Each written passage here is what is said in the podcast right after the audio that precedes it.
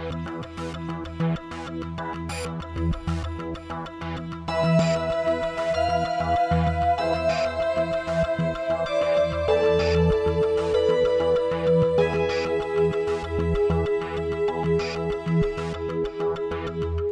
there. Welcome to episode 265 of the No Proscenium podcast, the voice of everything immersive. I'm your host, Noah Nelson, coming to you from the No Pro headquarters, aka the kitchen table, here in Los Angeles.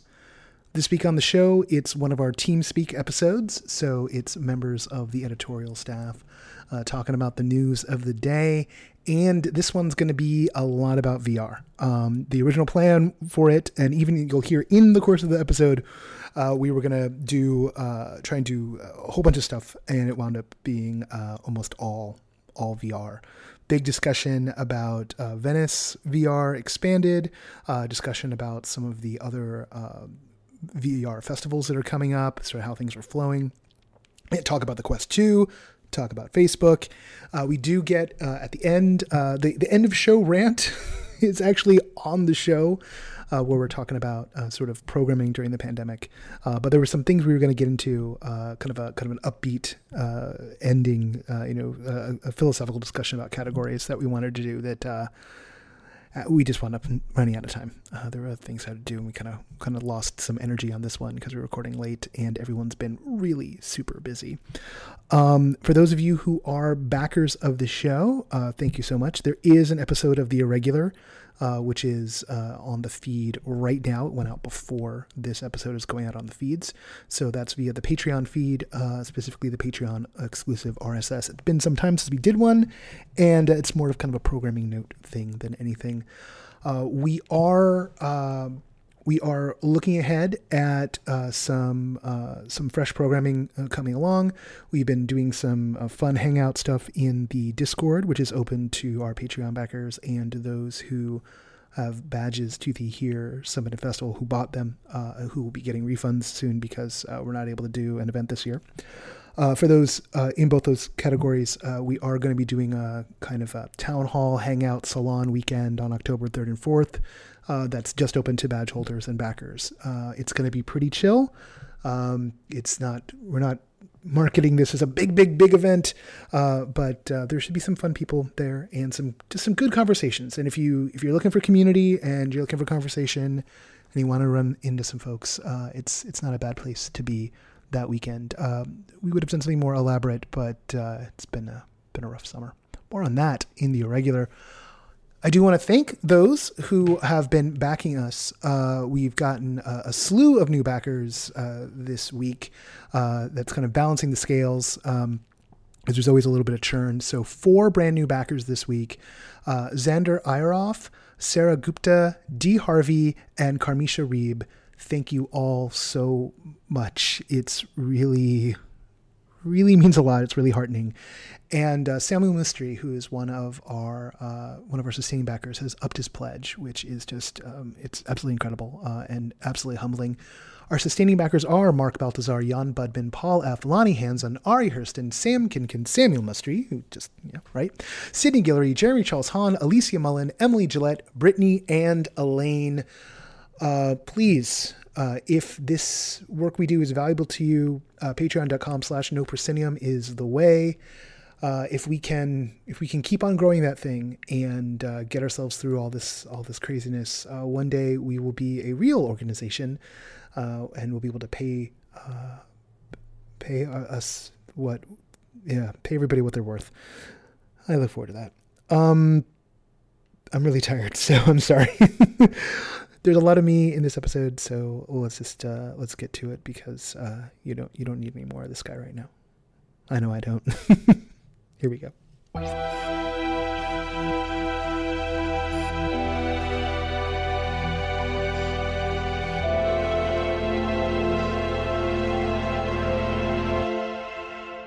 Hey, everybody, back from the cold open. Noah, of course, here. You recognize this voice. You're tired of it by now. Joining us from uh, the four corners, two corners, two parts of the United States tonight, members of the No Proscenium team. First, uh, coming to us from Chicago is our Chicago curator, Patrick McLean. Say hello to everyone, Patrick. Hi, everyone. Thanks so much for having me. I'm looking forward to uh, tonight's conversation. All right. Uh, and then uh, joining us from an undisclosed location in Los Angeles, so I don't make that mistake again, uh, is our VR correspondent uh, jumping in because you can probably guess what we're going to talk about this week. That'd be Will Cherry. Say hello, Will. Uh, hello. I am from my home that is in Los Angeles. Thanks. Just making sure nobody gets doxxed tonight. Um, watch, watch, watch me complain about something in my neighborhood in about two minutes. Uh, and then finally, uh, joining us from another part of Los Angeles, our executive editor, Kathryn Yu. Hey, Kathryn. Yes, together yet apart. Hello we uh we are recording this inside the here discord uh which is uh, the the official no proscenium all day long hangout. Uh some folks were in the cafe earlier. Uh you know if you don't know what this is it's a discord. Uh if you don't know what discord is come on. This is month six of lockdown. And that's not hyperbole. It is literally the sixth month of us doing this. You know what discord is by now. Um and uh, but we haven't recorded in here for a while, so we've got one fo- uh, one folk, one whole folk listening. That would be Xander. Uh, hello, Xander. Uh, I know you, you you're not allowed to talk in here. I'm sorry about that, but it's fun having someone listening in. Um, so, uh, speaking of uh, digital realities, let's start tonight off in VR. But we're not going to start with the obvious. Uh, we're going to start with Venice because uh, Kathryn, you uh, absorbed like almost the A entirety of Venice VR expanded. Yeah, yeah. So they had, oh, this is a lot. So they had 25 experiences that were available on Viveport, which is uh, an application similar to Steam VR that runs on PC. So uh, most of the major headsets can run Viveport, and there were a lot of six off, six degrees of freedom experiences there. In addition to that, there were nine 360 videos, which were kind of spread across this these universes. Um, so there was uh, copies of the nine films in Viveport, but if you have an Oculus headset, you could go into Oculus TV and watch them there. And if you uh, were a VR chat user, you could go into VR chat, which is available on almost every headset and through PC. And you could go into this specially designed exhibit hall where you could get demos or teasers or like little interactives of the six degrees of freedom experiences. They weren't the full experiences, but you would walk around this exhibit hall and be able to watch the films for free and get a taste of the 25 odd projects that were available on Viveport and then in addition to that, there were a bunch of live performances, each one kind of on their own separate platform. Uh, one was on Neos, another one was leveraging uh, their own kind of iOS or Android app. Uh, one of them, you had to actually download and install their own custom app. And then uh, we also had several experiences that were available just for the press, and those were only on Oculus. So out of the six degrees of freedom experiences i saw all but two and i didn't really look at the films. So overall i'd say i probably looked at like 30 odd vr pieces over the course of a week. I still kind of can't believe you managed to absorb as much of it and i know for those who really want to go in depth uh, on the last episode or actually by by the time this airs on one of the last episodes of the voices of vr podcast with kent Bye, uh you you guys did like a three hour talk uh uh critics roundtable. So if folks really really want to dive in deep uh but yeah, mm-hmm, it kind of felt like we were egging each other on. Like how much do you have left? Oh well i couldn't run this. Oh i figured out how to patch this Okay. yeah Oh, that plugin that you recommended for this thing actually fixed my other issue somewhere else. And then yeah that's a lot of technical but like i mean how but aside from that mrs lincoln like how how were the actual How was the play? How was right the how was the play? because because you absorbed you absorbed a lot i mean like yeah top level what's what's the state of um what's the state of the the, the content inside the festivals because i think there's a lot we can do talking about like how the stuff is being presented to people et cetera et cetera i know i caught like i think four or five of the six off pieces that were on that are available for quest and i caught a, a few of the, the a few of the 360 videos and spent a little bit of time in vr chat but um how how are things advancing like are are creatives making leaps and bounds or is just like the is everyone jumped in the pool what's what's the feeling right now? I do feel like everyone has jumped in the pool. So you had stuff that was um, not super interactive, where it was mainly a uh, you know stay where you are and look around experience. There were ones where you had a little bit more movement and they might be um, flipping between like scanned environments and then something that was being run by a game engine and then back. Uh, you had a lot of stuff that was maybe dollhouse or tabletop scale. Um, you had a lot of animated um, things as well. And then you had stuff that was highly interactive and different every time, or maybe had branching narrative.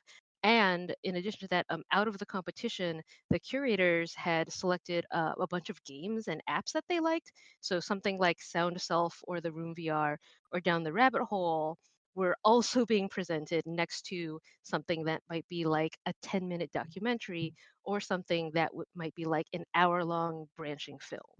Mm, So it is all over the place. All of us, a lot of folks in the pool. Uh, Will, by any chance, did you have time to check out any of the Venice stuff this year? Not yet. I have been kind of so slammed in my work uh, recently, and it's only gotten worse in some ways. Eh, Worse in a way of more work. I like work, but I do want to get into more that Venice has to offer, and I'm actually really intrigued because some of the same pieces I saw at uh, at Sundance this year, I think have also returned for their Venice debut, and some of them Yeah. I do crown victorious as brilliant pieces.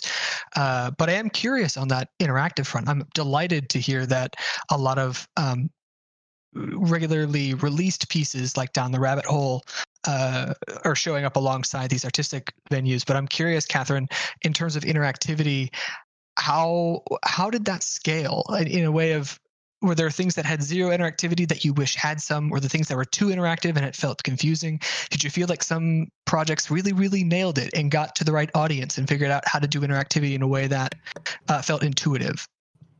Yeah, so I think um, some of the places where it just didn't seem to land or resonate as much with me were ones where uh, they wanted you to put your hand in a specific place or pull on something, and that is what was the bottleneck. That was the gate that kept the story from moving forward.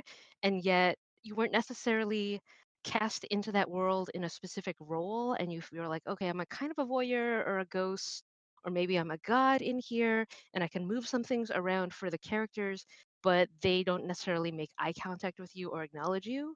Um, there are ones where I felt more like I was immersed, I was embodied, I was part of this world.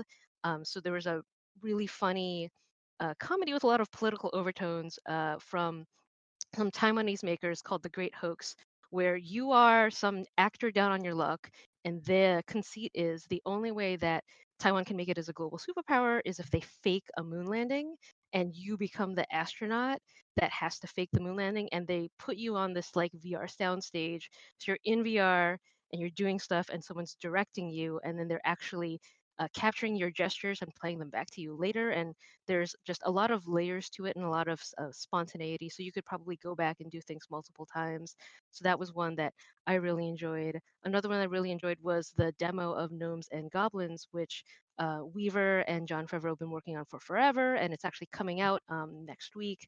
But this Which, felt which is like which is almost like unbelievable on a certain level yeah, because it's like Right. I mean they have they have been working on gnomes and goblins. It was like I think that was announced before before the Rift went on sale. I want to say maybe I'm wrong. four Will years ago.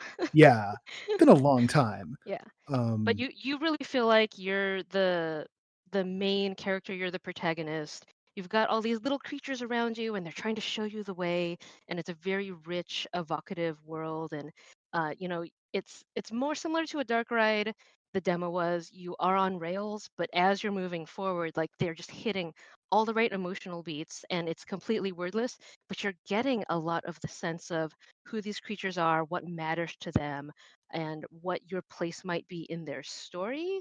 And then it kind of ends in a way where it feels like this is a prologue to something much bigger, which it is. Like there's that fully fledged game coming out. But this was one of the ones where it was like, okay, I am human scale. I am in this world. My presence matters. And what I do moves the story forward. And you don't necessarily see that in a lot of this festival work because it's coming at it more from a voyeuristic angle or a film angle, or it f- ends up feeling more like something like Bandersnatch or a Choose Your Own Adventure, where you're following the branches, but it doesn't really feel like you have a part to play in the story. You're just kind of controlling what happens to the characters along these preset uh, paths. And sometimes that can kind of still work and feel like a piece of immersive theater. I know, you know, Baobab had um, Baba Yaga, uh, which has just a, an insane amount of voice talent attached to it. It's like Kate Winslet, Daisy Ridley, Glenn Close, Jennifer Hudson, Right. producer uh, on it, and and it reminded me of all things of a Speakeasy Society show, wherein I'm cast as a character, uh, I'm cast as an important character. I have agency, but my ability to express that agency is is limited uh, to very specific ways. But I still have choices to make, and those can affect the resolution of the experience, uh, unlocking different scenes or whatnot. And it's not long. It's like you know, I don't know. I want to say it's like a ten minute thing.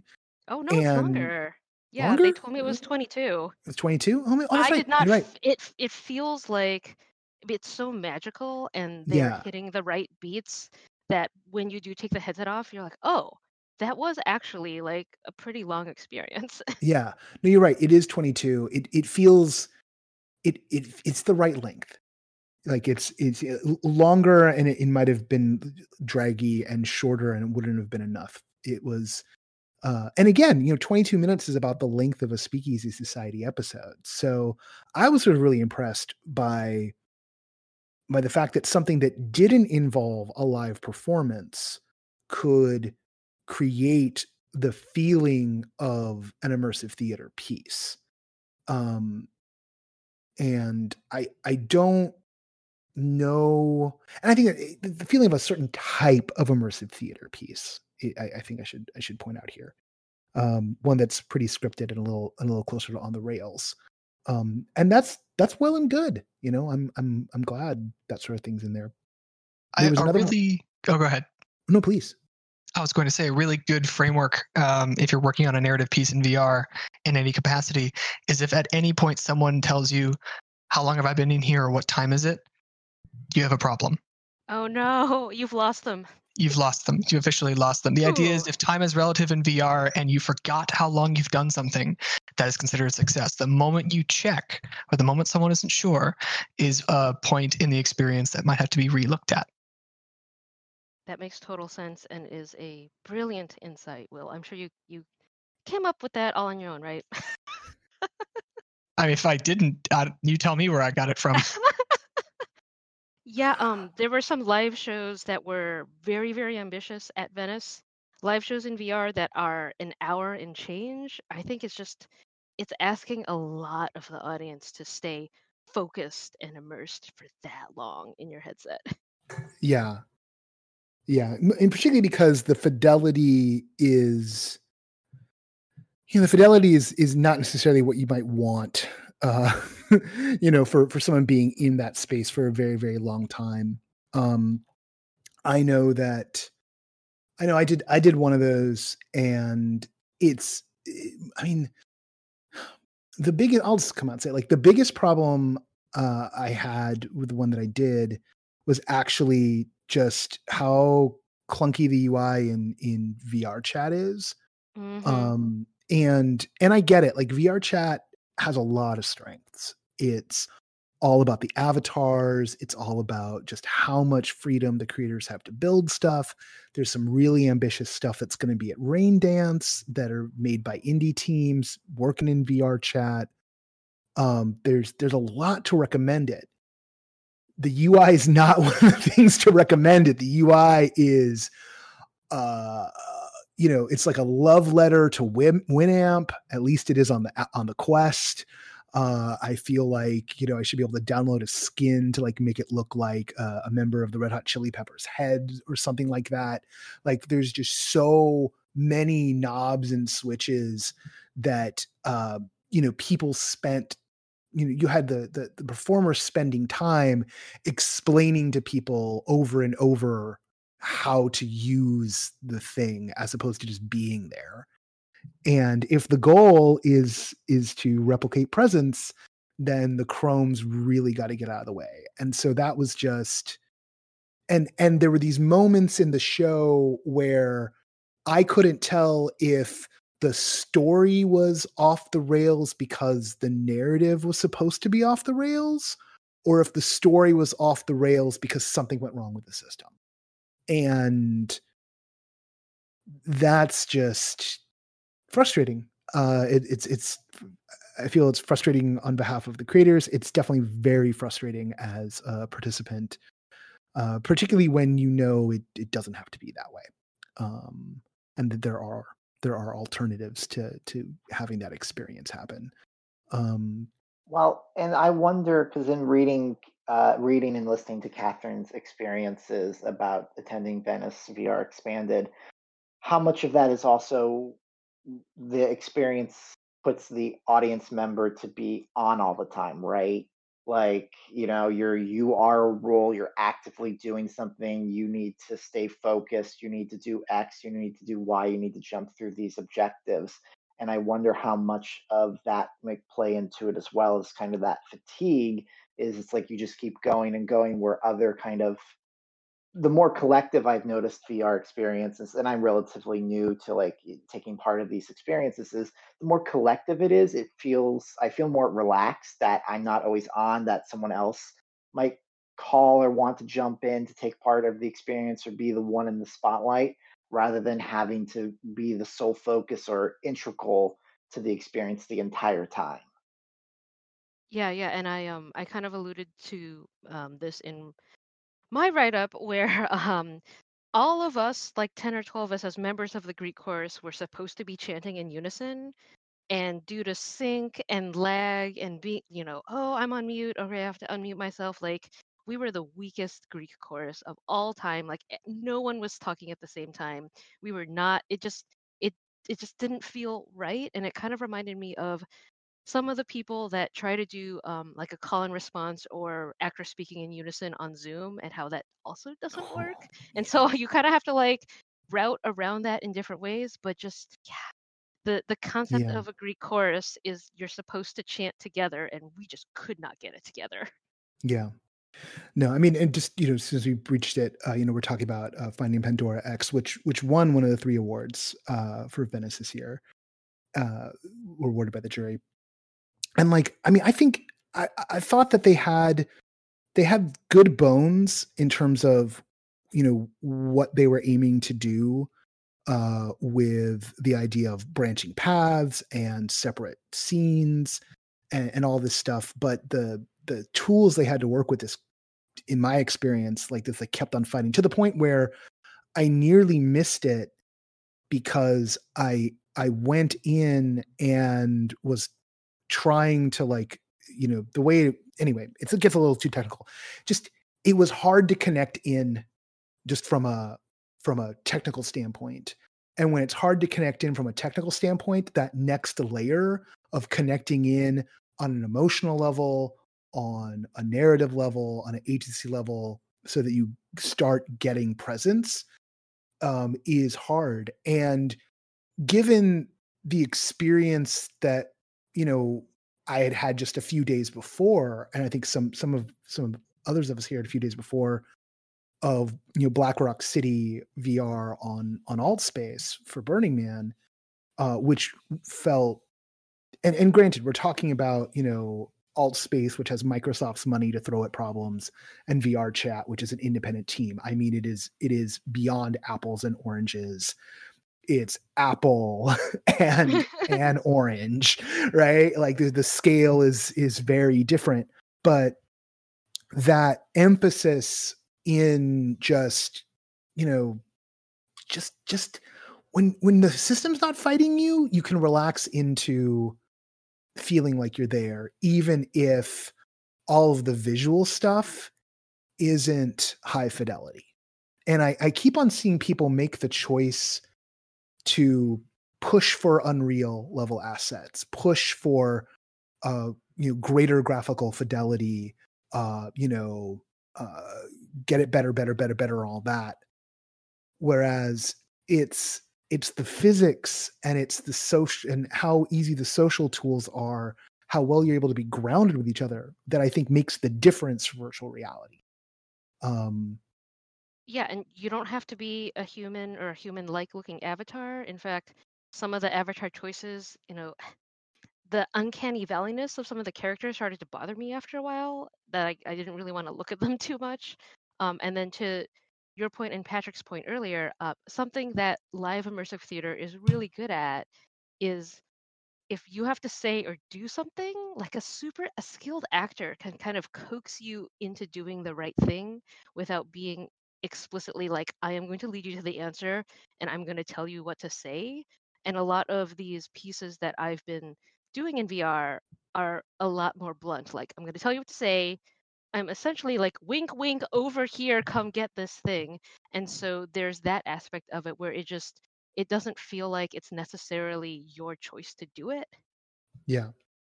Well, and I know I had the experience in in Pandora of, you know, we I think there were a, a number of people in there who uh, definitely never been inside, you know, VR chat more than once or twice, and didn't really seem like they were comfortable in a gaming environment uh, because, oh my god, like I just not only did I manage to like, you know, go into the second scene and like I find there's a grappling hook gun. Not only am I finding it and using it pretty much as soon as they say I've already I've already picked it up by the time they say we need it. And by the time say you need to get over there, I'm like, cool. And I just aim and start trying to like do the thing. And then I fail out completely, but I know enough of my way around the system that I'm able to respawn myself. And I'm just I'm just back at it. And just like and and one of the actors is, you know, at one point like, you know, looks at me, sees you know, sees that I failed at something and is like starts coming to go save me, but I've already saved myself. I'm already moving on. And you know, I'm already finding this stuff. And and probably was maybe being like that problematic player at a certain point because there was so much cat herding going on. And and and that's that's one of those things where eh, that's that's an authentic immersive theater experience actually because like it makes me flashback to like going to my first Delusion and like walking into a room and like no one wants to trigger like the puzzle thing and it's like just stick your hand right there. No one no one wants to stick their hand in the hole. Okay okay. Really? I'll, I'll do it. Fine. And uh, and getting people to go on that way. So like that's not it's not that's not necessarily a failure of vr but it's it's one of those things that you see first time immersive creators often struggling with. So i guess yay we're there. Yay. I mean, yay we've made it if you talk to any game designer or really anyone who does like usability testing or user research, right? There's the learning curve of the participant and letting them fumble around a little and then they get their bearings and then you see the the look in their eyes when they get it and then they start fucking around and it is amazing and for a lot of these shows i felt like i was on such a strict timetable i couldn't look around i couldn't just mess around and i had to go do the thing because the thing was what the story needed. And so what i really Mm, appreciate in something like adventure labs dr crumb's school for disobedient pets is the the actor leaves you alone a lot. Like especially they've got this like kind of romper room tutorial level.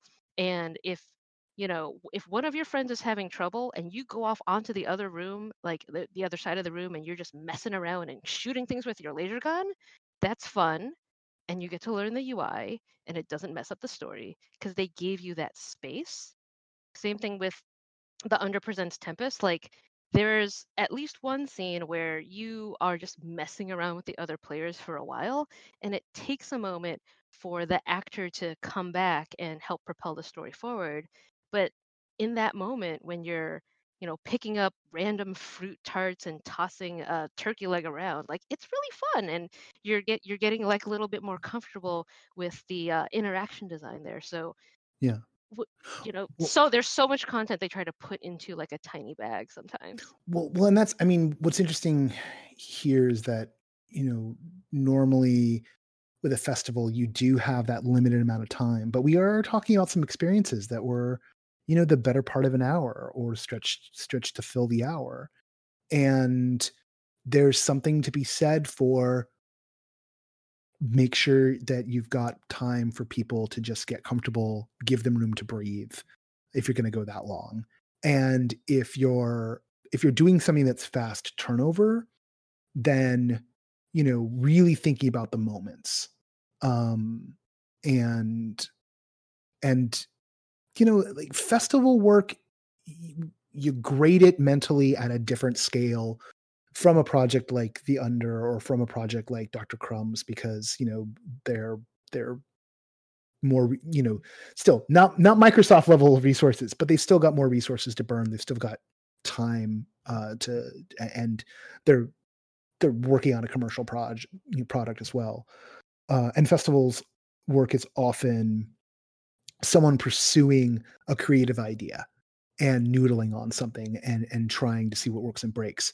But as we build up the overall grammar and language um, taking that time to to breathe uh, and and give a moment for folks i think is really important. And one of the things i liked about the Sixtoff stuff i was seeing um, was that that that seemed to be really baked in. There was one piece um, a taste of hunger i think it was called i was trying to find it but like it's already you know disappeared from from my app again because they're good at that um, and, Magen auf Sylt, a taste yeah. of hunger.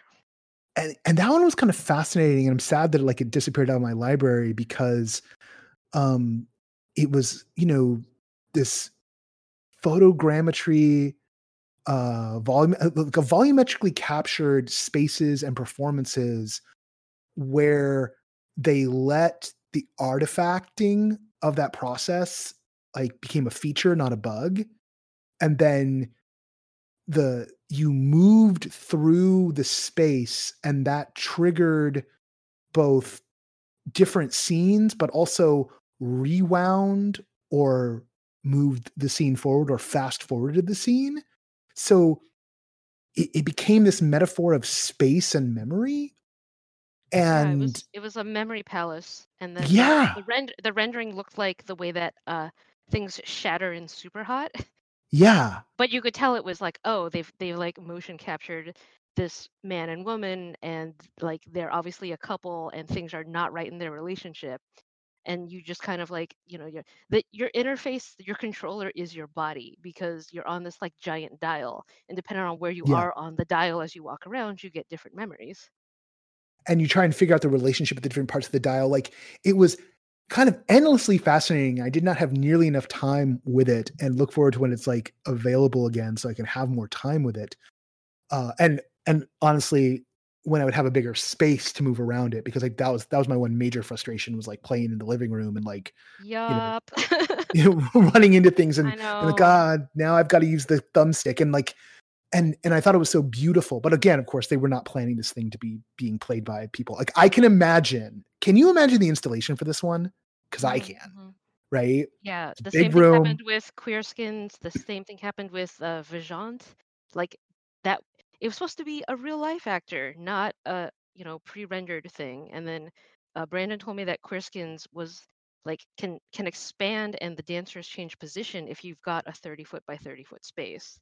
But they actually Oh had a little wow. menu option that was like choose the size of your space. And I was like, oh, thank you. Wow, you are dynamically changing the way your app works because you know people's living rooms are small. But also, I want to see these dancers in a 30 foot space, you know? Yeah. Yeah. And I wanna I wanna run that uh that taste of hunger in a in a big space. And I can I can imagine like there's a room and like the the glyph inside VR is actually etched on the floor. Um you know it's it's pretty obvious w- what to do as an installation piece for it but it is nice that these pieces can come home at the same time um which actually Yeah, makes a good pivot point because like there's not one but two more festivals coming up in the next few weeks that are going to have a lot of accessible vr yeah, it's great that so much content is available for free. I mean, this festival stuff is not a lot. almost everything that makes it to the Oculus store for Quest, like they are optimizing the hell out of that. So if you just have a Quest, it's going to be difficult for you to attend some of these festivals with the artier pieces that have like huge downloads that require that PC. But everything on Viveport for Venice was free, and I believe a, a huge chunk of Raindance is going to be free as well. And uh, VIFF, uh, Mm-hmm. which is first. So VIFF starts. Uh, so that's uh, Vancouver International Film Festival. Uh, their VR program starts, I believe, on the t- September 28th, I want to say, uh, and goes into the first week of October. Uh, and then Raindance is going to be on the back end of October. Um, and So both are going to have. V- yeah, VIFF is going to be on its own platform, VIFF Connect, September 24th to October 7th, and then Raindance is going to be spread across different platforms, very similar to Venice. So here's the, the here, actually here's the catch with that VIFF Connect. So uh, Venice, uh, not Venice, all these all these V's. I know. Uh, Vancouver. Uh, I think it maybe just VFF. Ah, there's too many V's. Vancouver Film Festival is going to be uh, like the films are going to be on that Connect platform and locked, and there's going to be some stuff like some of the panels and whatnot are going to be uh, not region locked, but available, and you can watch on that. But then all of the VR stuff is indeed going to be like everything else across multiple platforms. So there's going to be Viveport, there's going to be Oculus, there's going to be uh, a, a May. Like it's it's in the show notes. There's a lot, uh, and and this is this is probably like the one troublesome thing about all of these is that you know depending on what platform it was built on is what device slash platform you'll need to be reaching out and using. Um but all of the i think all of the uh 3 dof vr 3 the, all the 3 dof video all of the 360 video will be on youtube so if you don't uh for at least for vancouver so if you don't have um if you don't have that, if you don't have a headset, you'll be able to still check out the 360 video stuff, which is nice. And then Raindance has um, a pretty aggressive uh, collection of stuff. Um, Yeah, some of it has shown, of course, already at stuff like um, there's going to be a couple repeats from Venice, from Cannes, um, from Tribeca. So this will be a good chance to catch it if you didn't catch it there. Um, Yeah. So I know there's um, Baba Yaga is showing there, as is Dr. Crumbs and Tempest, as well as um, Paper Birds, which was another one of the Oculus only uh, Venice pieces. And then Scarecrow has somehow, um, I know you and Will saw it at yeah. Sundance, and they have redone it so you can actually do it remotely now, which I am fascinated like about that pivot. Yeah. Will, what do you think about that? About a scarecrow that's probably actorless? Well, is it actorless or uh, in your personal space actorless? That's going to be the question, right? It says 'Cause- live actor up to three players in VR Ooh. chat and PC VR. Okay. So, Interesting. All so right. the way it seems, which is pretty impressive, is they're going to still take, and I love this, and I've seen it in VRChat. You have the ability to use the entire uh, Valve Index system. Uh, and the HTC Vive, we call it a puck system, but the tracker system to implement a full, uh, full hands and fingers, torso, feet, uh, the, you name it, every like six point body tracking. And I've seen it in VRChat. It is impressive. So what this actually allows them to do is pretty much the same type of show as a non-contact show. That does get rid of the really nice feature they had in Scarecrow uh, when we were at Sundance that involved a temperature emitter. That was really interesting to do uh, heat and cold. Uh, it was a minor touch. I, I think it's not required to make the project really shine. Yeah. Um, I think it'll be very similar to the original. I think they're going to try and bring it so more than one person come in. If it'll feel a little less personal, but Hmm. I think it's still going to have that same kind of heart. And it's going to be a lot closer to what you'd find in The Under Presents, where it is one actor to many, but it still gives a little bit of that love and attention. Uh, we're going to see, though, I'm intrigued about the social dynamics of this one because when you're one on one with the Scarecrow in the original version, you felt more forgiving to yourself. You felt more open the ability to express yourself. Um, that may not happen when you're in a group of two or three others. Yeah. Now this is this is one of the questions of the form, right? Like what how much can we preserve that intimacy and what happens when someone's called upon not to have a authentic reaction reaction just for them but is having reaction in front of other people you know like is becoming a co-performer uh i mean that's that's a, a slight thing from one point of view oh we just added a person. But psychologically it's huge. It's massive massive goal. It's it's going to change the emotional weight of the project i think unless they find a way to really bring it into an all together scenario and that's a lot harder to do in that same amount of time. So i am fascinated. I highly encourage them. I think they're going to do a great job.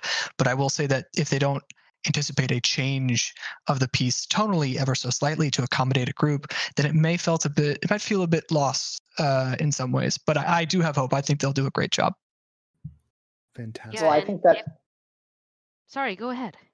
Thank you. No, no, wor- no worries. Uh, so I was thinking, speaking of that, I think that's like a great example because in like the Under Presents with the Tempest, I've done that several times now, and the makeup of both who's done it before versus those who have just simply played the Under Presents versus those who are the this is the first time they're doing anything in VR or the Under Presents dramatically changes that experience in that one hour performance. So really being mindful of that because I would say I've had deeply moving experiences helping because there was one experience uh, time I saw the Tempest where it was just me, the actor, and one other participant, and that other participant was completely new. Oh, Like, they-. They they were a baby, like they were having trouble doing magic and you know moving around and things like that. So to be involved with the performer because I had my mask that denoted that I had already even done the Tempest, so they knew that I was aware of what's going on. So to be really involved with that person created such a unique new experience to seeing that show. So like I wonder how that'll affect Scarecrow. Uh, because I'm sure there'll be lots of people who are probably jumping into not only that experience the first time like me, but then are completely new to VR and how that always changes it. Yeah, I mean, I think I think one we definitely saw some of that at Venice, but on the flip, at least in theory, if people are attending this stuff, um, they're they're usually a little bit initiated because we all have to have our own equipment, know. And it is Um, a pain in the butt to actually like download and install all of the But- little bits and pieces of Viveport and VRChat's native app and this other thing. And oh yeah, you gotta get to the direct URL to the VRChat room. Oh no! St- stop! Stop! The Please best stop! way, No, blah, blah, like blah. seriously, literally, don't don't even don't don't take us through it. It's too painful to think about. Um, I will say Um, that um, the Tempest is currently having a sale from September 18th to 30th. They've dropped the tip price to $8.99 as a celebration of the end of the run. So if you've been putting off getting in for the first time, or if you want to squeeze in another one before it's over, you best do that soon. while we're talking about prices and sales and things being available for sale, before we talk about the 10 big segue. Movies, 10 out of Yeah. 10 segue Yeah. before we before we talk about uh, the thing that was announced this week and pre-ordered, I'm just going to complain for a second about scalpers and bots. I'm to hell with scalpers and bots. I woke up uh, at an ungodly hour this morning, uh, which is an hour earlier than I have been waking up, which was already ungodly enough. Try and do the NVIDIA 3080 uh, on sale. And of course, knowing full well it was probably going to be a shit show. Uh, it was a shit show this morning. And then as the news is rolled in for the day, it appears to be a, a largely a shit show because uh, a bunch of bots got in and were doing things like buying 40 um 40 video cards Dear um, God. at once uh bots that were uh that are part of services that for like $75 a month will uh will get in on these online things so what it is it's the very same tools that people use for like online shoes and toy hunting uh, applied to uh, the new NVIDIA cards that dropped today, uh, which are are not cheap. Um, and indeed, I was planning on making the investment of building uh, a PC uh, to that would stand the test of time uh, by investing in one of these cards, and uh, that's that's not going to happen. So I'm not going to be doing any PCVR probably for the rest of this fall, and that's throwing things into question, and even throws into question uh, why I I put money down on a uh, a Quest Two, uh, which I did this week, thinking Wait, that did, did we all do that? I know I did. uh, Will Oh, you did Yes, I, I did too as well. I all four of us I was a total all sucker. four of us. I am guilty Yeah. of that mistake. And I call it a mistake because I did it so quickly because of the feeling that it would run out. And it actually is true. Uh, right after It did. Oculus Connect ended, it is now on uh, back order for a couple weeks after the original release, which is good news for Facebook. It's a good news uh, piece for the demand of VR to show that there is a boom for it. It shows that regardless of how certain public opinion is of Facebook, that VR still stands as an industry that still wants to grow and wants to improve. But yeah, now we can get into it if you want to. No, yeah, didn't no, I think, I think I think we're I think we're I think we're there, right? You know, um, yeah. I mean, it's so I don't I don't want us to do necessarily like the. This is not a tech podcast, so we're not going to talk about the tech specs. Uh, with with I think one exception, which is about the the difference structurally between. Uh, well, there, there's a layer. There's a business layer to here to this about the way it's kind of like a console and it's kind of like a phone at the same time in terms of how they're approaching this and i'd love to unpack that but i think the thing we got we need to uh i don't think we're going to fully unpack this but the thing we need to unlace the conversation that the elephant in the room that must be acknowledged uh, that will just alluded to about the public feelings about facebook. There's there's an there's an active question here um and it's a legitimate one and it's one i struggle with uh, because you know we're in the middle of a news cycle right now where uh, face the, the the the inability or the un and seemingly at times unwillingness of Facebook to address the problems it creates for civil society um uh, draw into question you know doing business with that company. And as someone who believes in uh, the power of virtual reality and, and the future of it, and who sees that the only company, only company actively making consumer aimed VR is Facebook. Um, oh man, is is the dissonance strong with this? So I I kind of wonder where everyone's head is on this one because I'm uh I gotta say, like after I failed to get the card this morning, I was like, do I just cancel my pre-order? Because what's the point? You know, and the nice thing about a successful pre-order is like I got some time to consider this, you know, before a good time until it ships. And I'm I'm I'm debating um because the the leap forward, uh there's some significant leaps forward they've made in this in this device. Um, but at the same time, this uh Facebook is, you know, locking the Facebook experience to Oculus in a way that it hasn't before. Um, they're they're they've laid out what their vision of a connected augmented reality is, and the, the success of Oculus feeds into Facebook reality. And on one level, everything they talk about and the degree to which they talk about uh, thinking about you know data privacy and privacy is I'm glad they're aware of the issue. And at Facebook Connect yesterday, we recorded this day afterwards.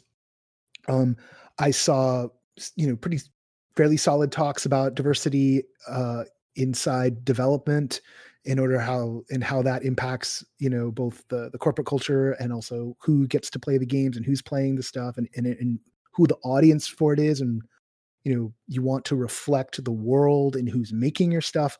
All that is the right stuff and yet on the macro level we get stories like in bloomberg business this this week about the policy shop there and how much it's tied you know to the gop and stories like coming out of the engineers who are um, you know resigning from the from the content side of the facebook quad the actual facebook not not oculus not Instagram, but like Facebook, the thing that is ubiquitous.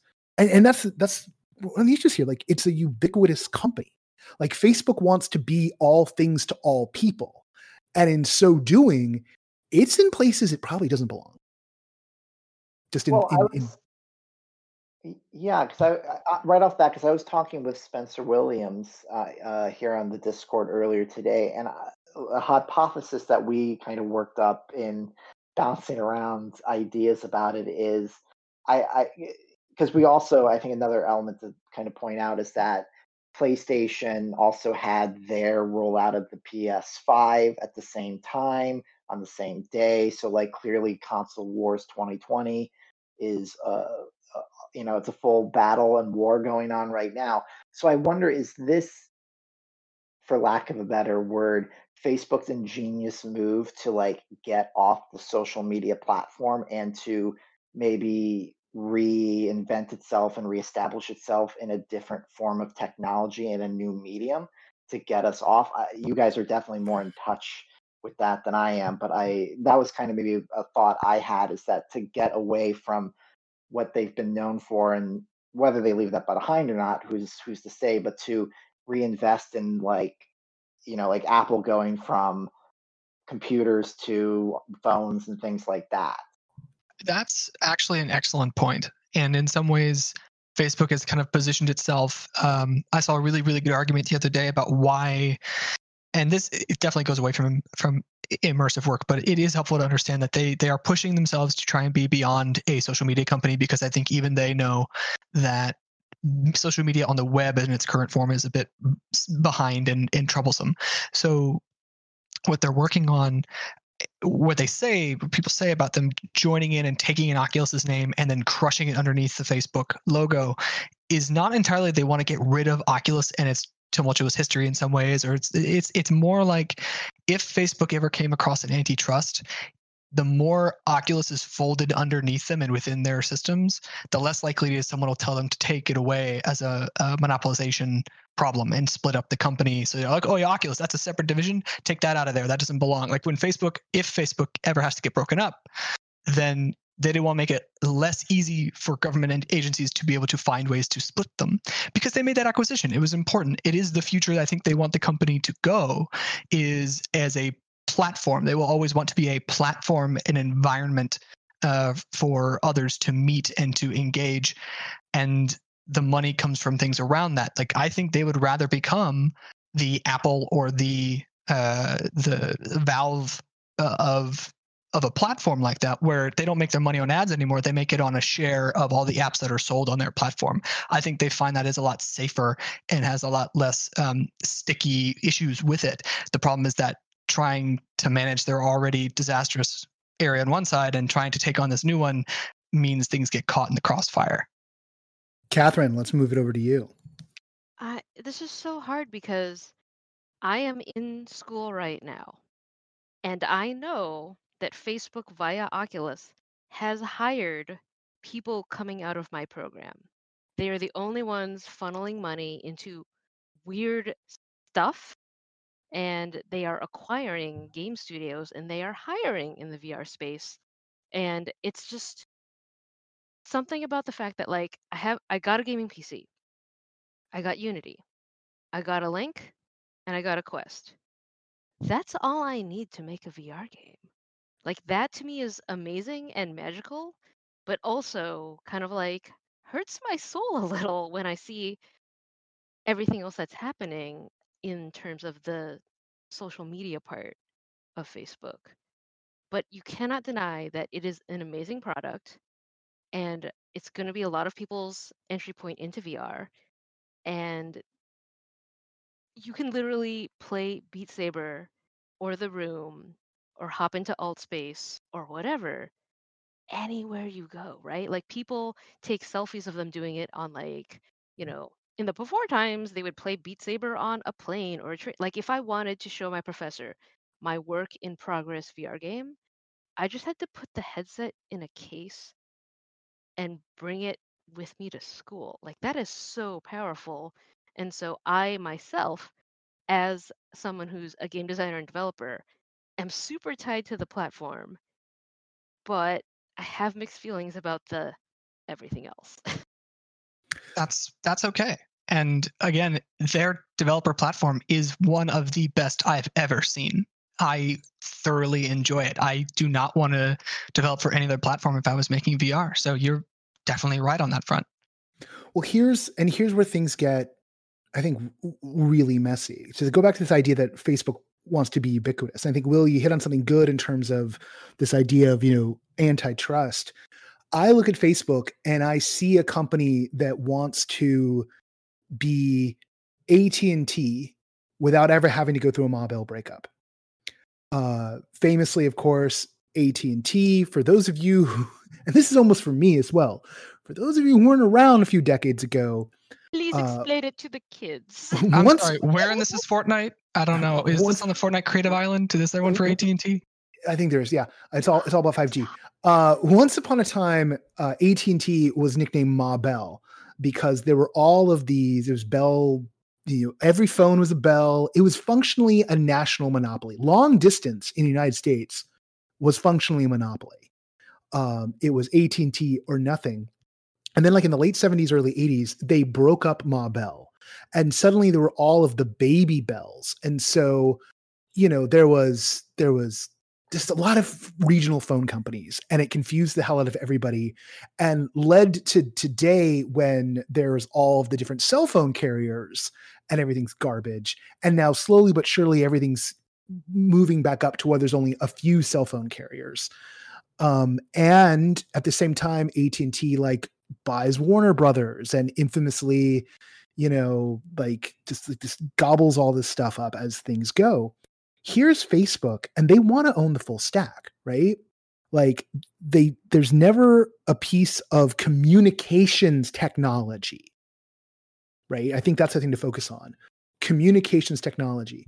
Mark Zuckerberg spent 2 billion dollars on Oculus because he couldn't make a phone that could beat the iPhone.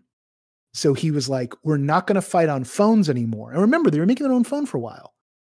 They knew they couldn't beat iPhone and they couldn't withstand the strength of the Android platform. Like that's it. There's nothing else.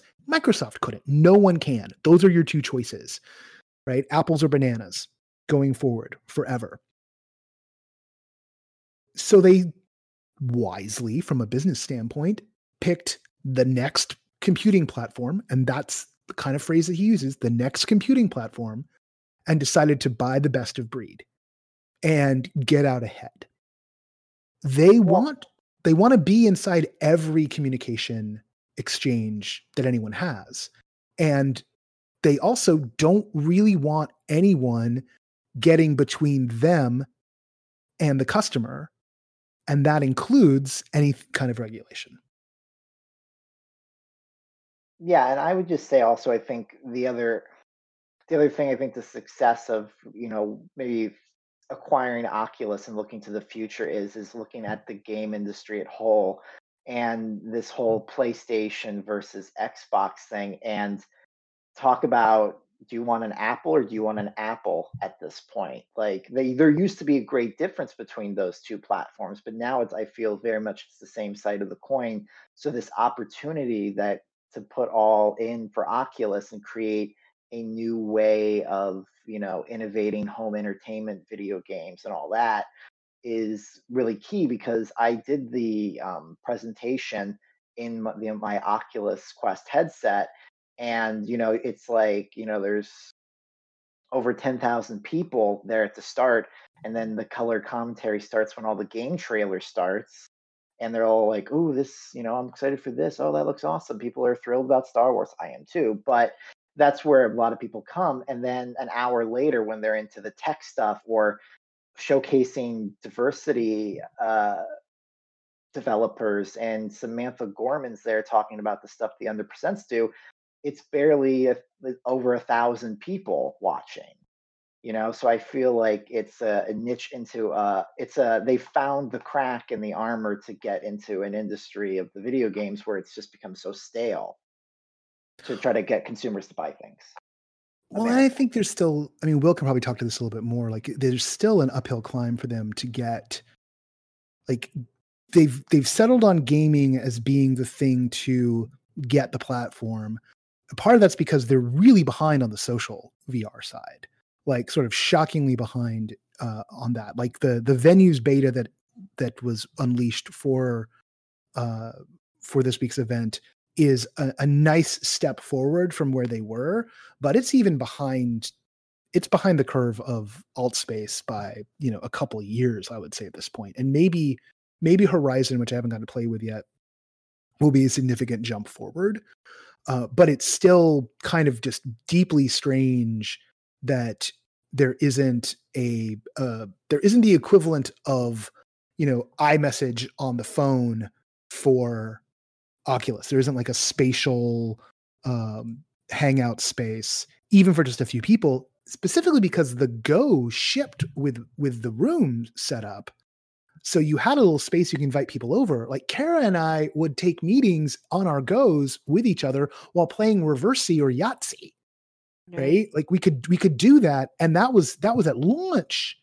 And then fast forward one year later, that feature's cut Fast forward to, you know, another year after that, it's still not here yet. Will, you spend a lot of time doing social VR. Plenty, but I know I feel like uh Kathryn, are you are you holding out on saying something? Because I don't want to steal the thunder if you've got a thought. Well, one of my best friends who still lives in the New York area, um, here are the two places that we hang out because VRChat was too much for us. Uh, Kingspray graffiti, so we like tag up a subway car together. Or very New York. Um, the, the what's that? Eleven tabletop tennis. Like, it was actually easier to meet up in that game than it was to like try to make a private room in an actual social app. I'm sorry. No, that's that's fair. That is an excellent point. Is that we've encountered interesting ways that social VR is set up and that VRChat uh, worlds are infinite. It circles around people and it's meant, it was designed from the ground up to be that you could roll with somebody and meet them in a random public space and then follow as groups go between public spaces using people as connections. That isn't intuitive for small uh, one-on-one conversations or little conversations here and there with small groups that are friends that are know each other and want a closed off uh, personal moment. And that's why Kingspray and uh, all these table tennis games and Sparc, any other thing and that's an activity that locks it into just two or three people It was immensely popular. And Facebook Spaces actually had a lot of really good features to it. It was just locked to a platform that was a bit uh, outdated on the go, brilliant as a concept because it finally took advantage of the Facebook Messenger system, which is already very rooted and a lot of people do use, that is also in tied uh, with uh, Instagram messages and WeChat and all these other things that honestly it's not hard and you can see Facebook is doing it now. They're starting to integrate the messenger platform into the Oculus venue system. I think they just needed to make a better home for it using the Quest as a baseline because the Oculus Go wasn't good enough for them to do the features they wanted and they decided to start from scratch. Totally guessing, but that's kind of where it seems it's coming from. Yeah. It, and yet at the same time you know we still have this problem of just how badly the the the the commons the pseudo commons that is facebook the social media uh, platform is um and you know they've got they've got the tendency uh, like you know with a lot of companies that fear regulation they're they're very friendly to you know whoever the, the the folks in power are i think they probably learned a lot of you know hard lessons and in a negative sense in terms of like trying to get into china and finding that they couldn't uh, because the chinese market is is the chinese market is very good at keeping western tech companies out while exporting their products uh, you know tiktok being a big example. Like i didn't i don't watch a lot of cable or any broadcast television, so I don't see a lot of TV ads. I was in a doctor's office earlier this week. The Food Network was on, thank God. Chopped was on. Maybe this year isn't absolutely terrible. And the the heavy rotation commercial was for TikTok. And that just didn't completely boggle me because I know that tech companies do that and social media companies do that but you know there's there's a there's a big push behind these companies and these platforms uh, and who owns the platform gets to kind of dictate the terms of the conversation and we are in a cultural moment where you know i don't like to quote kanye anymore but no one man should have all that power and uh Here, here. you fa- facebook scares the shit out of me as as a company um mm, mm, actually yes yeah.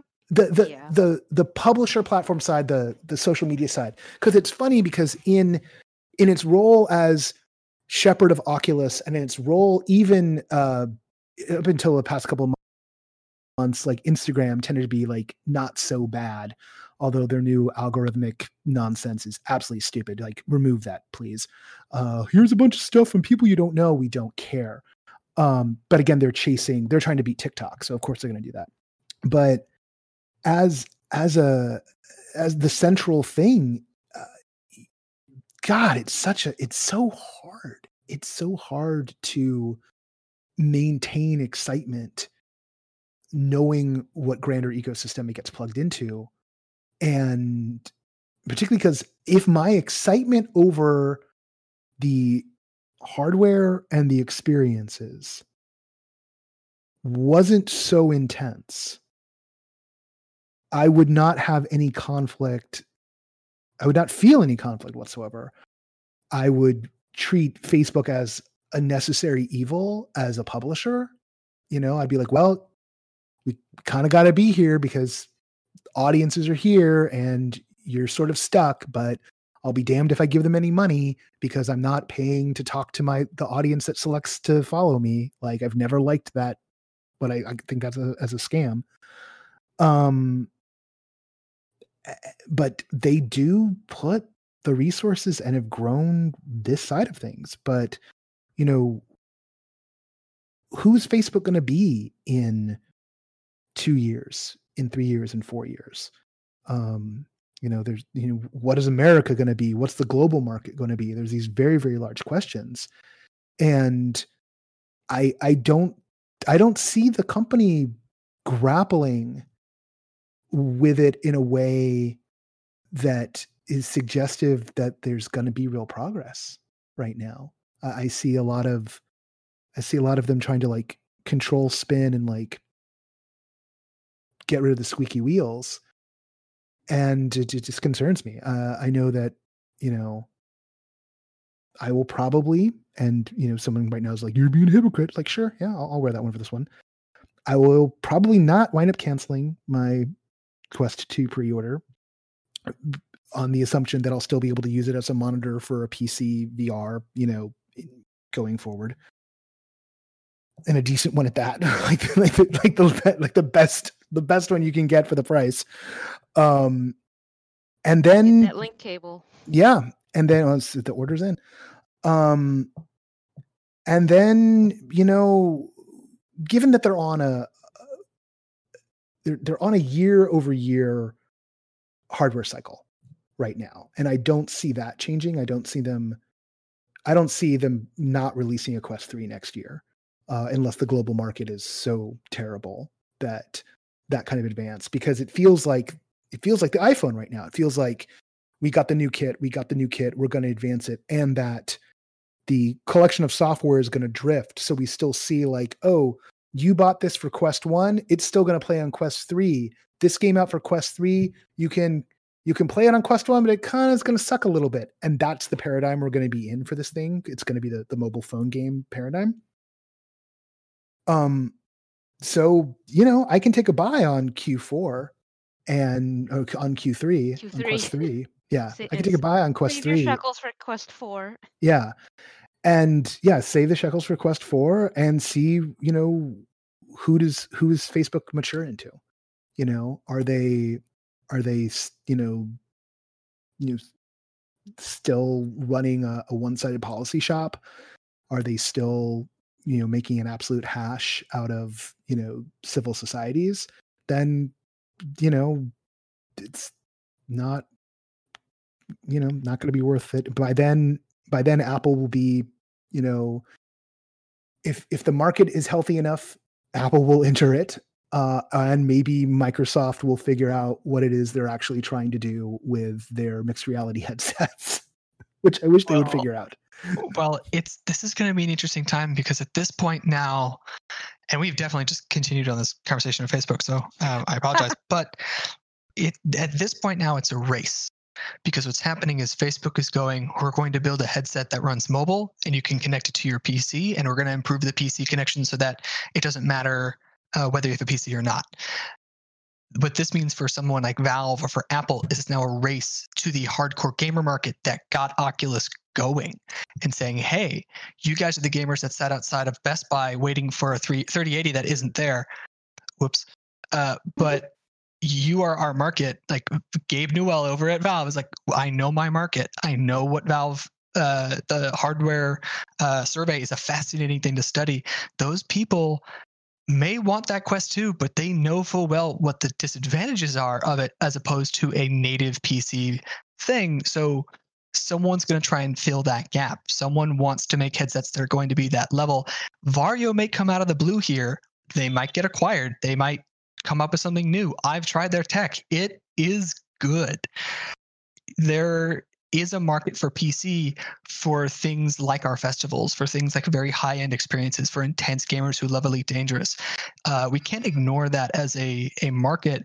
And if I was to make an, a, an experience like Chained uh, or even anything for Sundance, I would want that highest end PC system, regardless of how nice a Quest is, because I want to really have the highest fidelity possible. So we can't discount that yet.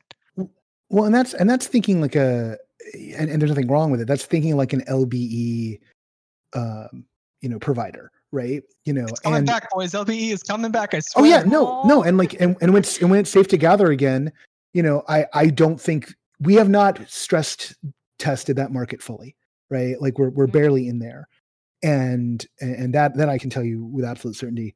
But I I think that something you said there about you know like the gamers are going to want the PC market and like Apple's going to go in there. Apple doesn't give a flying fig about gamers.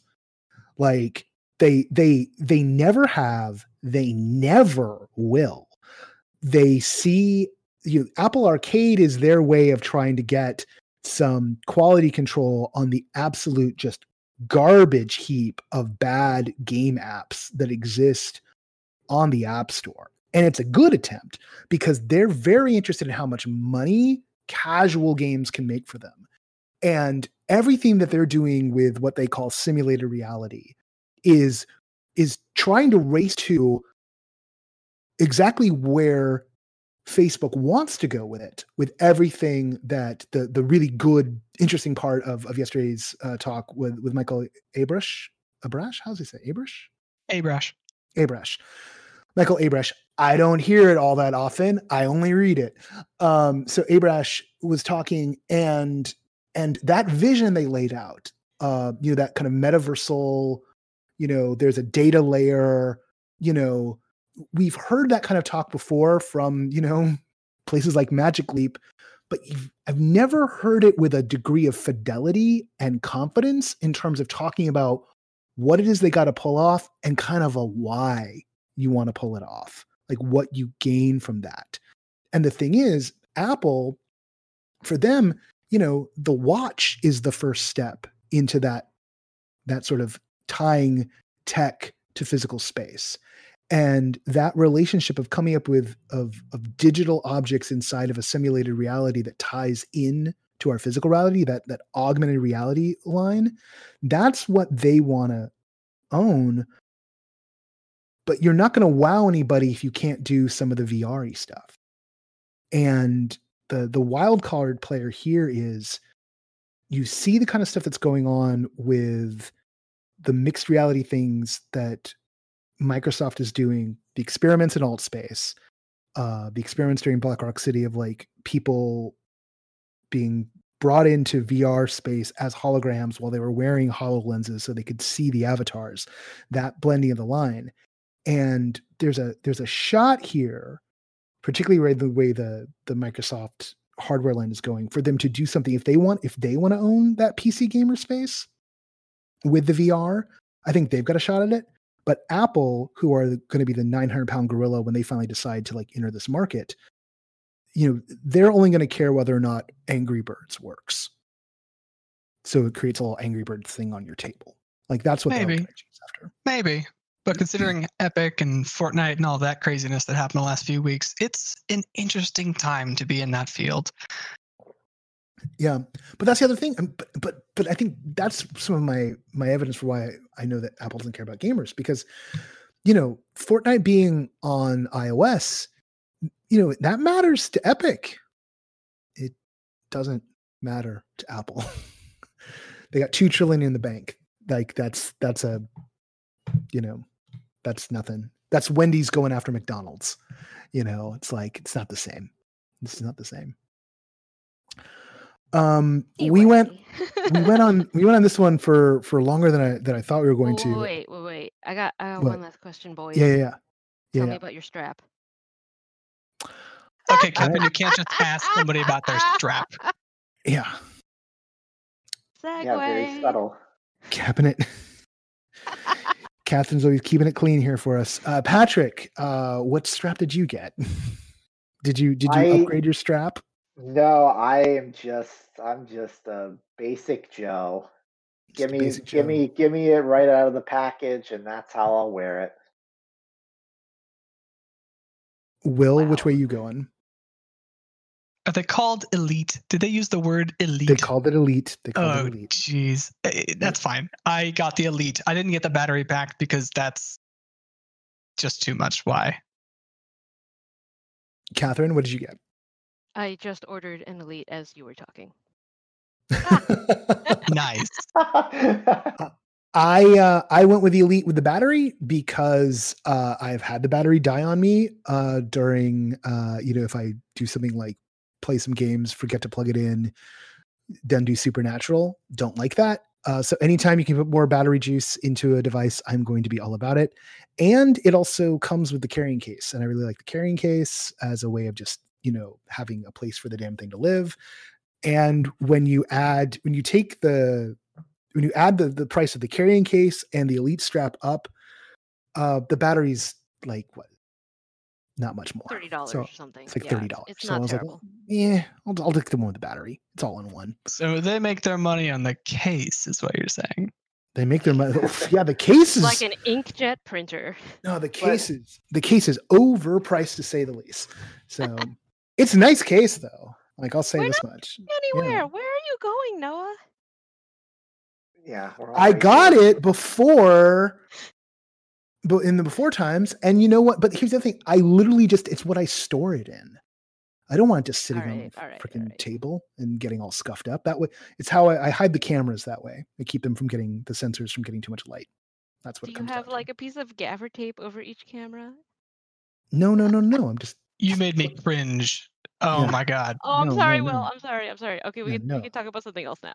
No i just you put it you put it in the case so that like you're not burning the sensors out but it's like the light's always in there you know um not that that's really that big of a deal but like you know it's like capping the lens on a on a camera you just it's the thing you do um Did they Oh. did they mention the audio is better on the Quest 2? I didn't I didn't get that they note. didn't talk about the audio at all They're just like Logitech make headphones now. And I was like, neat, but the built-in audio is that is that is that better? Is that is that worse? There was there was mention of it, but it was not impressive. I do remember in the the commercial where apparently Mark Zuckerberg just plays, you know, Echo VR with his his employees as natural as he does every day.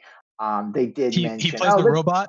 I- Is he playing a robot playing disc with his? I'm sorry, no, I'm not disrespecting. Actually, it's just horrible coincidence. That's actually cool. I haven't seen the commercial, so it's probably nice to play Echo. Well, it's not, it wasn't like it was like a like it was them like it was part of like the presentation. Like it's just like a day in the life, and this is that's hey, you know, while we're playing this, why don't we make it ten percent lighter, and let's improve this, and let's ma- like just like because they're just pontificating this while they're out on the racket court.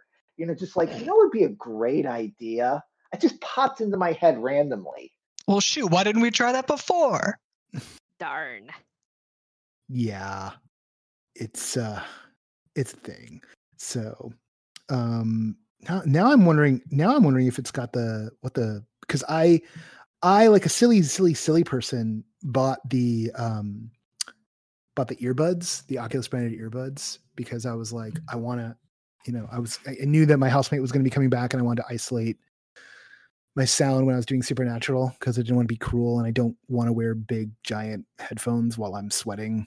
Um, so I got them, and I gotta say, I'm like third, like sound wise, they're great. They got a nice fit inside the ears. It is a thin wire, and I am I am not happy with the build. So I saw that like, oh, Logitech's making them now. I'm like, yeah, that makes sense.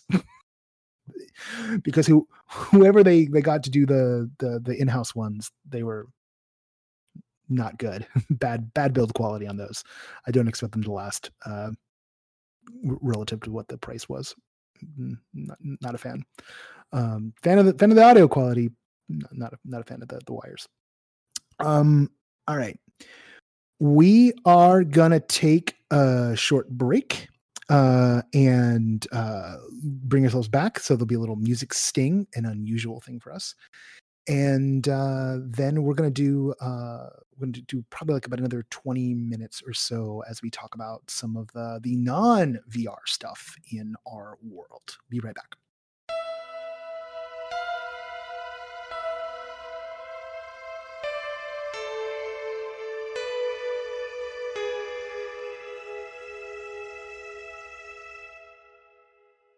And we're back. Hope you enjoyed the break. I know we did. Uh, our break was longer than yours, uh, but you had a pause button. We didn't. Um, this part of the section of the show we're going to call Inside Blaseball. Uh, we'll explain what that means for those who don't know what Blaseball is in a second. But uh, it's going to be kind of no, like Inside Baseball. We don't have but, time. Uh, you don't have time. Uh, come on, you can you can give the you can give the absolute fifty thousand foot Give give give the two line pitch on what Blaseball is. Uh, fantasy baseball, except everything is weird and surreal, and sometimes players spontaneously combust or come back for the dead, or you know someone takes the game board and shakes it all around and changes the rules. And you know what is even baseball? oh, I, I thought it was going to be like kickball, but everyone's really really high. Nope, nope, nope, nope, nope. I would have no. played sports more often uh, as a child if they were more like that. Uh, I think the, the, critical part is fantasy, fantasy baseball, uh, fantasy baseball. So, but fantasy baseball with the emphasis on both the fantasy and on the baseball. So uh, that's that's exactly exactly right. It's uh it's a it's a browser game uh, and it is all the talk in game design circles right now. Uh, very, very, very popular, very strange, and has a bit of an ARG twist to it. So you never know; we might be talking about it more in the future. Um, and I first heard about it on a podcast, so it all it all comes back around. Comes back together. So something, and this is congratulations. We're going to go from like one heady topic to another heady topic. Um, the, this bullet point here is pandemic programming. So we're six months into this, and we're we're getting into a point where some of the live work in person is starting to come back uh, in different places, and we're kind of uh, you know confronting where to kind of put draw lines where to where to draw lines where to put things and uh, it's leading to some interesting conversations. Uh, it's also got you know, there's also some conversations we're having about you know what what is immersive adjacent enough to justify us listing things on EI, building new categories. And so that was that was sort of the I'm going to peel back the curtain a bit for folks uh, to let them know that you know we are having these conversations all the time and uh, it's it's something we don't take lightly and um and it's getting trickier because things are different in different countries and we operate in a couple different countries at this point and they're very different in different parts of this country and sometimes it's kind of like uh, what's what is safe and what isn't safe and and what the law says versus what's reasonable are all very very different things right now So, Kathryn, I know you're you're in here in this part of the world with me all the time. Yeah, yeah. So people are starting to do shows that are, you know, something more like um, a processional, uh, potentially indoors or, you know, you know, we're seeing sidewalk shows, things on the top of parking garages, things through windows, storefront windows are getting repurposed. Uh, you might have something where you go and you pick up a box somewhere and they have staggered the pickup times so that people who don't live with each other don't come in contact with each other, or just extremely small scale shows where the audience might be one person or it might be two people, and they're trying to do as much as possible to protect the cast, protect the crew, protect the audience. And it's tricky because the infection rates vary wildly across the United States, and then, as Noah was saying, in different countries. And it's uh, the devil is in the details, Yeah. and no, you know, no more no more so than now, like very specific details on the size of your audience and if strangers are coming into contact with one another and if there's going to be various barriers between the audience and the performer. And we also have, you know, the scenarios where the big theme parks are open in Orlando, but they're not open in California yet. It's unclear when that guidance is going to come down. Um, Evermore, uh, and I haven't looked at the site, but Evermore apparently is going to be open for the fall. That is the LARP park. Uh, it's a bit reductive, but yeah, uh, it's the LARP park in uh, Utah. And from what I understand, uh, it's going to be masks are suggested, but not necessarily required. Uh, I am not currently up on the laws in Utah, and I know that there's some very vigorous anti mask uh, forces. That being said, one of the things I want to lay out here, uh, and it's comes to no surprise. Um, th- look, there's there's as far as I'm concerned, there's no pro mask and an anti mask here. There's just are you mature enough to do what's necessary or not? We, we this is a mask household. Um, not because uh, people who wear masks are frightened of the world, but because you wear the mask to protect other people. You're responsible. Um, that being known, I know that in the escape room world, there are companies who have, if the local regulations allow, allow people to book a room and play Sans Mask. Uh, and usually, and leaving that up, and, and that's in a private booking scenario. That also doesn't seem unreasonable to me. If people want to take in, in you know into their own hands, so long as in the public areas they are not exposing. I do think the the the one sticky point there, and the thing that gives me some willies about that is if you get an asymptomatic carrier in that group of friends because it's a private booking and they're going into space unmasked and they contaminate the surfaces and the surfaces are not able to be completely decontaminated then it's somehow passing on to folks. I think that's that's why masks um the, the the more masks the more merry um we as a entity that controls everythingimmersive.com and no proscenium. Um, we won't cover or list a public booking event that is indoors that allows for patrons to be unmasked. If there is a private booking event that takes place indoors that allows patrons to be unmasked, we will enter into a conversation with the producers of that and get a sense for what are they doing to protect their performers, their staff, etc.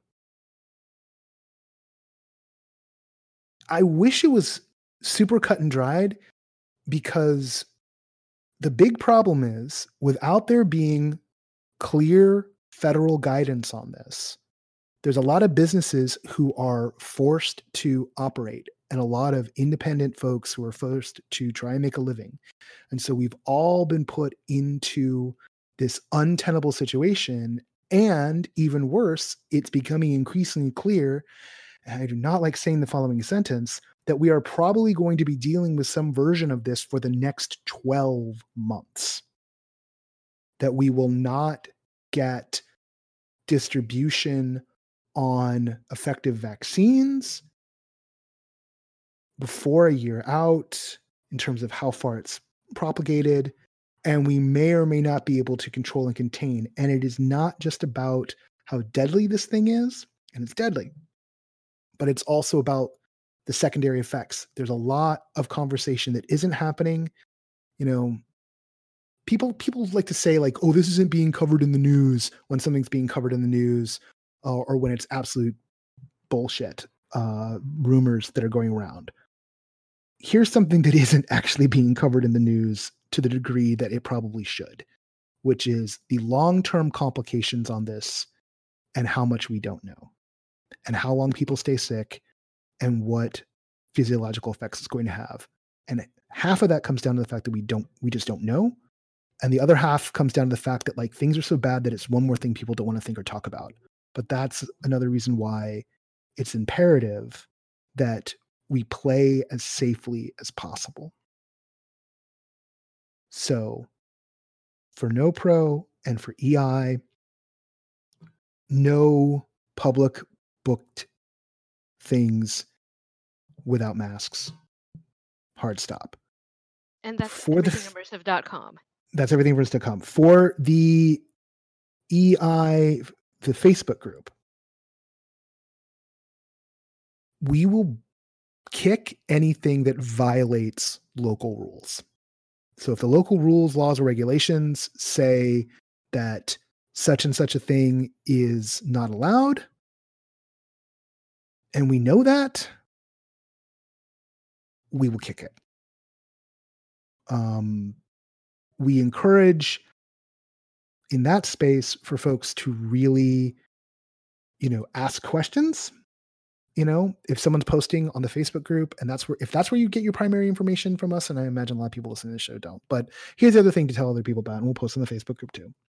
If you, if that's your primary way of getting information, uh, we don't go through with a fine tooth comb on those as much. It's Facebook for love of God.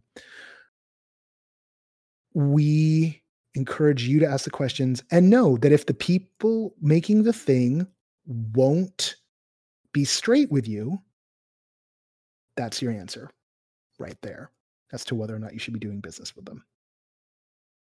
Um, to creators, I just say the last thing you want is a lawsuit. The last thing you want is your production getting a reputation for being the epicenter of a breakout. Um, that's going to tank your reputation. If I appeal to your business sense, if not your humanity, um, and know that we're going to have to find a way. This is the other thing. The reason why it's not just no events whatsoever, no live stuff, only drive-ins, diners and dives, right? Only that stuff, right? Um, is because because we're going to be at this for another year. Because we have to find a way forward. We have to find ways to maintain our sanity, if nothing else. Um, and I think that that's something that we can do as a supportive, creative community. Um, but we gotta play it smart. We gotta play it smart. And I'm starting to see folks get a little loose and a little sloppy. And I understand it. We've been at this for a while. Um, at the end of show rant. Yeah, we did the end of show rant yeah, in the middle of the show. Already. All right, cool. Yeah. Cut the music. Um, Let's go. I was just I was just thinking I was thinking about that. Um yeah, does does anyone um does anyone have anything to tag on to to that one? I agree. Yes, same here. I think you really said it succinctly for sure, and I think it's twenty minutes long. How's that succinct?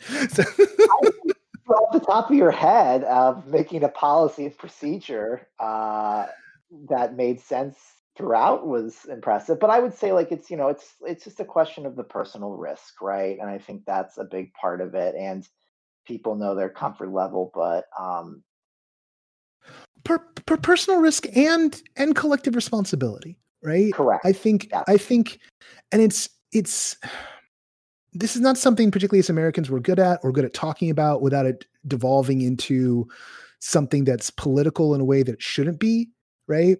You know, there's there's a vision for who we are where we watch out for our neighbors, right? Not spy on them neighborhood watch style, right? Not gossip, you know, but like I, I want to point out that it, you know the 80s were so twisted that people would look at the story of Cain and Abel and Cain being like, Am I my brother's keeper? And they'd be like, Yeah, I'm not my brother's keeper. And it's like, Fool, that is the guy who just murdered his brother, right? Like, it's not, he's not being cool. You don't want to be Cain. It's like, Yeah, I do. Want to be father of vampires, um, which is what he, what he is in the world of darkness. But, um, but that's not the lesson. You got the wrong lesson. The lesson is we are our brother's keeper. We are responsible for each other. Um, doesn't take a lot. If we all just do a little bit, not everything. Don't get up in everybody's grill. Don't make everyone's business your business. But there's a commons here. And and part of the commons is making sure that, you know, people aren't dying on your watch. Um there's a kind of Kathryn, go for it. Oh, I was gonna say, uh, this might be the end of the show, and I gotta eat dinner soon. that sounds good. All right, we'll save some stuff uh, for for other times. So okay, yeah, that's that's the end. That'll be the end of the show. Uh, policy set. Uh, end of show rant achieved during show. Um, anything achievement unlocked. Achievement unlocked. That's that's an old meme at this point. Kind of miss it. I miss those days.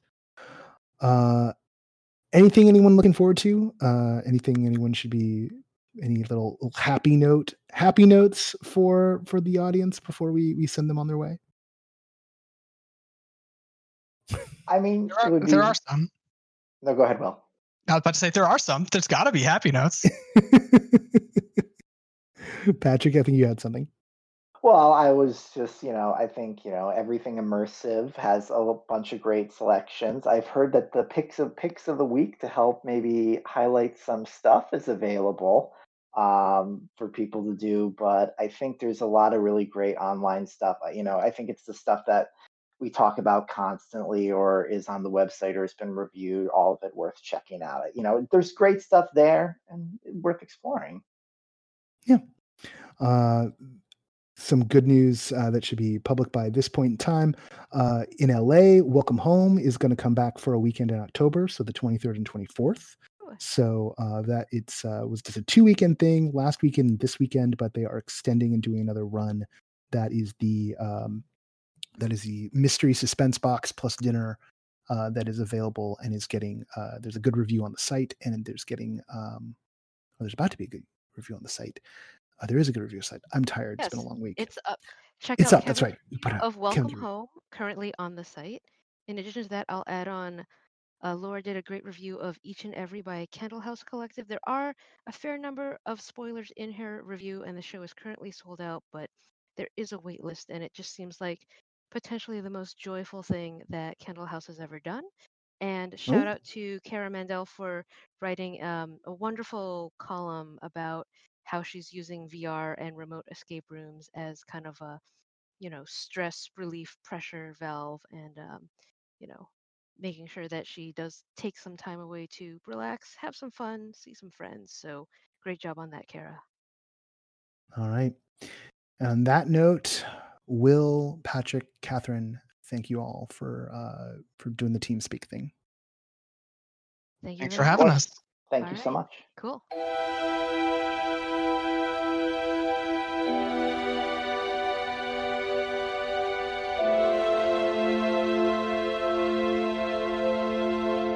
Once again, I want to thank Will, Kathryn, and Patrick for being our guests. Our guests, our co-talkers. What is it when we? What is it when we have the team on? I don't even know. Anyway, um, like I said, you got the end of the show rant already. Uh, you kind of got two. Let's let's let's say you got two rants in that one. Um, why would you want to hear my voice anymore? I don't. I don't even want to hear my voice right now. Uh, in case you do, uh, and you Patreon backer, the irregulars got ten more whole minutes of me. Oh my god. Uh, yeah. So there we go. Uh, program notes. Spooky season newsletter is coming out. Uh, it's it's been a hell of a week, uh, and I had to delay it like four times. So it's coming out as soon as I can finish it. Maybe that's today. Maybe that's tomorrow morning. The Webtoes stuff uh, is the the Ducktales thing. That's that's still that's still planned. And next week uh, we've got it's been it's every day has fallen apart completely things beyond my control. Find out on the irregular. If you really care, if you really care, you'll give me two dollars. put my put my personal life behind a paywall, which honestly, you know, makes sense. I don't know. Um, why, why why give away the milk for free is what I'm saying. Um, I find it very amusing because it's super depressing. Uh, so uh, yeah, so there we go with that's what's up with that. Uh, next week on the show, uh, Tara O'Con of uh, of uh, Then She Fell and other has performed with other d- done other things with third rail projects, and there'll be some fun stuff related to that. And beyond that, don't know yet because I haven't recorded it yet, but there will be more in the very near future. There's some there's some really interesting stuff going on, and I think we're going to have. Um, oh, I just had a good idea. I just had a good idea for a podcast. So you know how this works. And if for some reason this is the first your first episode of the show, I'm really sorry. I'm not sorry. I am, but I'm not. It's amazing. Okay, I'm punch drunk and I haven't even had any booze today. So, oh, oh no, so you know, I don't like drink on the regular, so it's not like a thing. Um, I'm tired. I'm gonna go. You have a good weekend. I'm gonna try and have a good weekend too. Let's beat this thing. Let's do the credits. All right. So, the people who keep this place functioning, okay, that would be our sustaining backers Mark Baltazar, Jan Budman, Paul F., Lonnie Hansen, Ari Hurston, Sam Kinkin, Samuel Mystery, Sydney Guillory, Jeremy Charles Hahn, Alicia Mullen, Emily Gillette, Brittany, and Elaine.